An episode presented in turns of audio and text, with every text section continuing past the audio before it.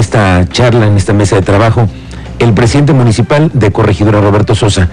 Roberto, muy buenas tardes y bienvenido. Hola Miguel, gracias, gracias por recibir. Un saludo a todo el auditorio. Ahora sí que estás terminando prácticamente en la parte final, ¿no? De lo que es la campaña del informe. Gracias a Dios. Gracias a Dios, porque sí, ya ha estado pesadito, sí, ya No, mañana es que la gente tiene que saber lo que hacen. Sí, pero no- nos tra- tratamos de informarlo todo el tiempo a través de los redes, las redes Tú sociales. dedicas mucho, ¿no? Además tú tus redes personales personales. las ocupas mucho. Totalmente, todo el tiempo. Entonces, ahora en estos primeros siete, luego el del informe y ahora los últimos cinco días, a través de periódicos, en la calle, con volantes, etcétera, entregándole la información a los ciudadanos de lo que hemos hecho en estos dos o cinco años de gobierno, No, dependiendo de lo que es que hay que verlo como cinco años. Prácticamente Claro. vas a terminar un sexenio, ¿no? Sí, Un sexenio siendo presidente municipal de corregidora. Y tú ves que, a ver, estamos ahorita en el quinto. ¿Tú te ves terminando el sexto? Entregando el sexto, el siendo un- entregando tu sexto informe. No, la verdad es que no. Yo aspiro a que no. Yo, yo Tú aspiras a otra cosa. Yo, yo se los he comentado. Yo Sí, sueño sí. con seguir sirviendo y ya que el partido decida, yo esperaré que, ojalá, en alguna posición el partido vea que yo pueda, yo puedo sumar. Bueno, eso ahorita lo platicamos al final. Nada más Sí. te quiero preguntar primero es, lo que tú estás informando es intentar llegar a más gente que te conozca, no solamente de Corregidora, sino de otros lados, en que las cosas que se están haciendo en Corregidora se han estado haciendo bajo una misma visión, ¿no? Claro. que es la que tú dices que debe tener continuidad, Exactamente. que no debe haber un cambio de rumbo. ¿no? Exactamente. Desde el primer día, ¿qué planteamos? Lograr que en Corregidora varias cosas. Siempre se había platicado que Corregidora era el dormitorio de Querétaro. Sí. Hoy ya no lo No, es. no, no, ¿qué va a que? Corregidora dejara de ser el pueblito. Hoy seguimos con fiestas y tradiciones vivas, importantes, pero yo ya no, no somos la, la cabecera municipal, ya somos una ciudad de las 10 que más crecen en el país. Con todos los servicios que una ciudad tiene, ya es corregidora. Entonces, estos grandes retos hoy los afrontamos y por eso desde el día uno pensamos en lograr tener en Corregidora una ciudad que se viviera bien. Hoy en Corregidora se vive bien. Y tu, tu carta de presentación son varios temas, ¿no? El tema del transporte, por ejemplo, que es en donde, uy, bueno, es que no hay forma todavía de resolver el tema del transporte, aunque se hacen los esfuerzos, etcétera. Yo sé que tú formas parte de la zona metropolitana y conurbada y conoces de la problemática, pero entonces por eso metí- mejor metiste tú tus propios, tu propio vehículo, Sí, ¿no? y no sabes el gran resultado de este programa que es icónico en el municipio. Empezó siendo para mujeres y ahorita ya es para adultos mayores y para jóvenes. Pero también para mujeres. Sí, sí, mujeres, adultos mayores y, y estudiantes de bachillerato.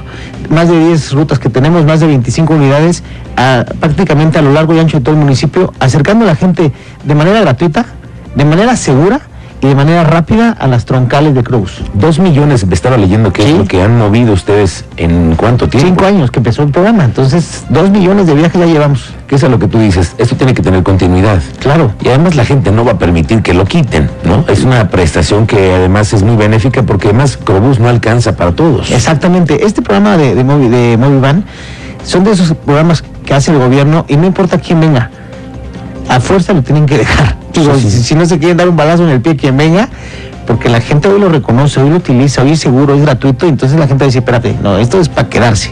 Sí. Ayer estaba viendo que otro esfuerzo que has hecho es el tema de seguridad, que es pues donde la gente tiene muy, muy sensible, ¿no? La piel y todos, porque pues cuidamos lo que tenemos, nuestra familia, nuestro bienestar.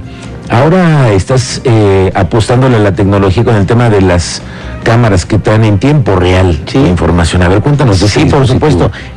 Otro de los grandes retos era la seguridad. Estamos pegados con Guanajuato. La situación allá no está fácil y nosotros desde el día uno prácticamente le metimos la mitad del presupuesto a temas de seguridad para blindar, para defender, no solamente a los habitantes de Corregidora, estimado Miguel, sino a los habitantes de la zona metropolitana, porque somos la primer escudo de aquel lado. Entonces, mucho tema de seguridad, cámaras, patrullas, motocicletas, policías eficientes, capacitados, este, el C4 que está también en la más alta tecnología. Pero ayer es la segunda vez en este año que entregamos patrullas y entregamos ayer body cams, que son estas cámaras que van a traer los policías. Y el beneficio es en dos vías. A ver. El ciudadano, cuando pase una, una sanción, va, sabe que va a estar gra- grabando. Entonces, él tendrá la oportunidad de pedir grabaciones por si alguien de un policía solicitó ahí mordida, etcétera, etcétera. Y al revés también, para protección de los policías, porque muchas veces cuando empieza con su trabajo, los ciudadanos se molestan y los ofenden y una serie de cosas. Entonces, esto es para protección tanto de los ciudadanos como de los policías. O hemos dicho que son los mismos corruptores los primeros, los, los ciudadanos, que llegan con los billetitos, ¿no? Pero si a ti vienes, ya vienes grabando, es diferente. Hace poquito, la semana pasada, hace dos semanas, tú a través de tus redes comentaste de un policía Sí. que también ahí estuvo grabado y de inmediato lo dimos de baja. No, y lo dimos, lo dimos a conocer cuando llegó el mismo ciudadano que es el primero irresponsable. Ese es correcto, El claro. primero que le entrega los billetes. Por supuesto. Sí, sí, sí, pero ahora el policía podrá también tener la cámara para poder decir, tú fuiste el primero. Exactamente, aquí está, ¿no? en tiempo real. en tiempo real ¿Cómo, cómo es eso? tecnología, vamos a tener internet en la cámara y va a estar la gente en el C4. Y te voy a invitar para que conozcas nuestro, nuestro sistema de vigilancia que tenemos en el C4. Es impresionante, la más alta tecnología la tenemos ahí. Entonces, cuando pase una situación, el policía va a tener la obligación de prender la cámara en cuanto se baje de la patrulla, la va a prender la cámara y todo va a estar grabado para saber qué fue lo que sucedió, audio y video, Así van a estar al menos 100, 100 o 10 elementos en la calle. en la calle que ahorita van a tener este sistema. A partir de hoy. Va a ser progresivo. Sí, lo queremos a- poco a poco más, con más lana para poder comprar más cámaras. Ahora, cuéntame de estas experiencias que tú llegas a tener como presidente municipal. Llevas cinco años, te ha tocado de todo. De todo. De- desde las inundaciones, desde problemas en el tema de seguridad, los problemas que regularmente, pero ¿dónde es en donde tú dices, híjole, es que yo le tengo que servir en el servicio público? ¿Por qué es cuando tú dices, yo le quiero seguir? ¿Por qué? ¿Qué, te ha dado estos cinco años, corregidor? Yo, yo le, bueno, todo es, sin duda es el mayor honor que Dios, los ciudadanos y mi partido me han dado estar al frente del gobierno municipal como su alcalde. Todos los días, yo valoro los días, si fueron buenos o malos, dependiendo de cuánta cantidad de gente pude ayudar. Me acuerdo, eso es para mí importante, cuánta gente pude ayudar durante el día, cuántas gestiones necesarias pude atender y cuántas sonrisas pude recibir.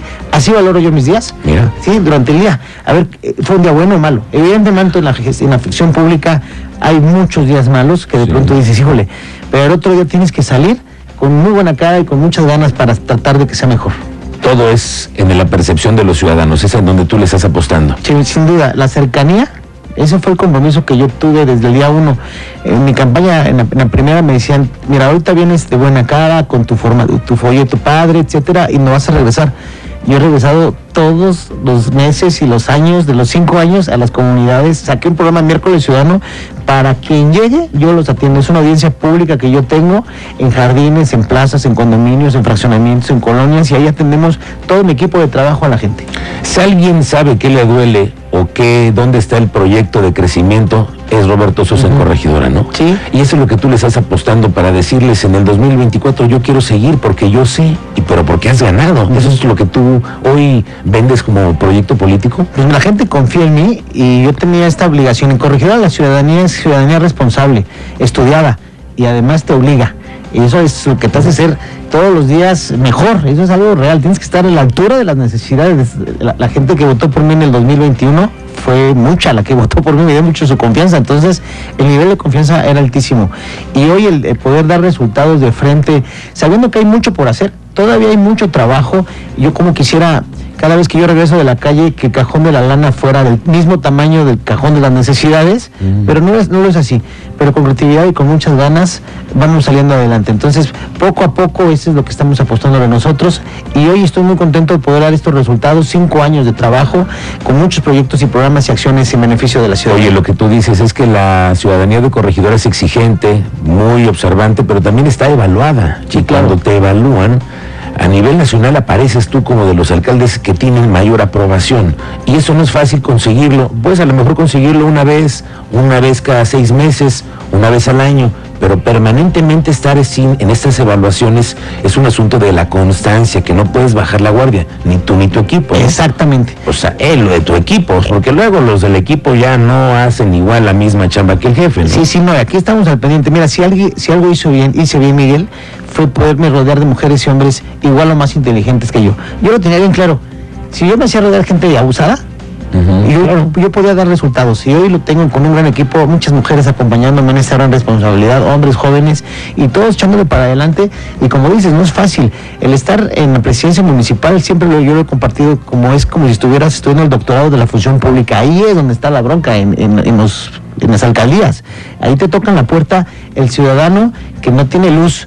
Por cierto, hay un problema ahí, y van y te tocan, oye, oye, no tengo luz. Está bien, voy y gestiono con la CFE. Oye, no tengo agua no es tema del municipio, voy y toco la puerta a la CEA que siempre nos ayudan, pero todo están ahí. Te conviertes en un consejero matrimonial, en un psicólogo, en un arquitecto, en un plomero, te conviertes en un abogado, te conviertes en todo. Esa puerta la tocan los ciudadanos todo el tiempo. Bueno, y es que la tiene que tener abierta el presidente municipal, si no, no funcionan las cosas. ¿no? Claro, claro. Ahora, obviamente todo mundo cuando ya llegan estas épocas es cuando se perfilan y es el momento en el que se están perfilando los, los candidatos, los gallos, los que van a poder participar y darle, pues, elementos al partido. Que tu partido es el PAN, ¿no? Sí, sí, y sí. tú te quedas ahí. Sí, por supuesto, sí, y sí. tú vas a estar ahí en las decisiones que vayan a tomar. Yo espero que mi partido me, me tome en cuenta, que, que vean ellos los números que tenemos, la experiencia que ahora tenemos, pues para saber que, nos, que en alguna posición podamos aportar, pero por supuesto que yo me debo y siempre voy a estar agradecido con mi partido. Pero es que una alguna posición se oye muy, muy, muy así, muy en el sueño. Yo tú, quiero- tú quieres ser candidato a Senado. Yo ¿no? quiero ser senador, te lo he platicado a ti en este espacio durante muchos, mucho Sí. tiempo, lo he dicho y creo que así debe de ser, ¿no? O sea, Sí, no podemos... hacer las cosas frente, ¿no? Pues claro, y con claridad. Sí, sí. Yo sueño con ser senador, por supuesto que sí, trabajo para esa posición.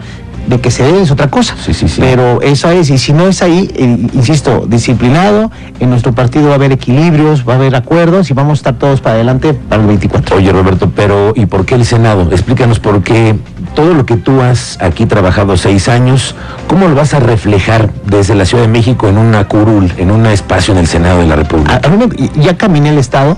En los fines de semana llevo, desde que empezó este año a caminar el, el estado, los fines de semana a los municipios del semidesierto, de la sierra, eh, conocí de necesidades de que se tienen allá y por supuesto muchas ideas a partir de- de- del Senado de la República para poder gestionar recursos, para bajar a los municipios. Eso es a mí lo que me encantaría. ¿Por qué? Pues porque ahí están las necesidades. Yo ya fui alcalde cinco años y sé que ahí está la- el, el tema, ¿no? que Entonces, ahí hay una gran llave que hay que moverla. exacto, exactamente. Esa es la La llave que hay que abrir. Exacto. Bueno, pues se vienen los momentos, vamos a ver, todo tendrá que verse en decisiones, quién sabe, de las altas cúpulas. Pero bueno, por lo pronto nosotros tenemos que darle seguimiento a esto. Te agradezco esta visita No, al para que nos compartas estos avances del quinto informe y muchas gracias por la visita, como siempre, Roberto. Muchas Sosa. gracias, estimado. Gracias a todo tu auditorio. Gracias de verdad porque siempre has seguido mi carrera desde hace muchos años y siempre ya pendiente de lo que estamos haciendo. Te agradezco mucho, Roberto Sosa. De el corazón se vive, en municipal. corregidora se vive bien. Muy bien, gracias.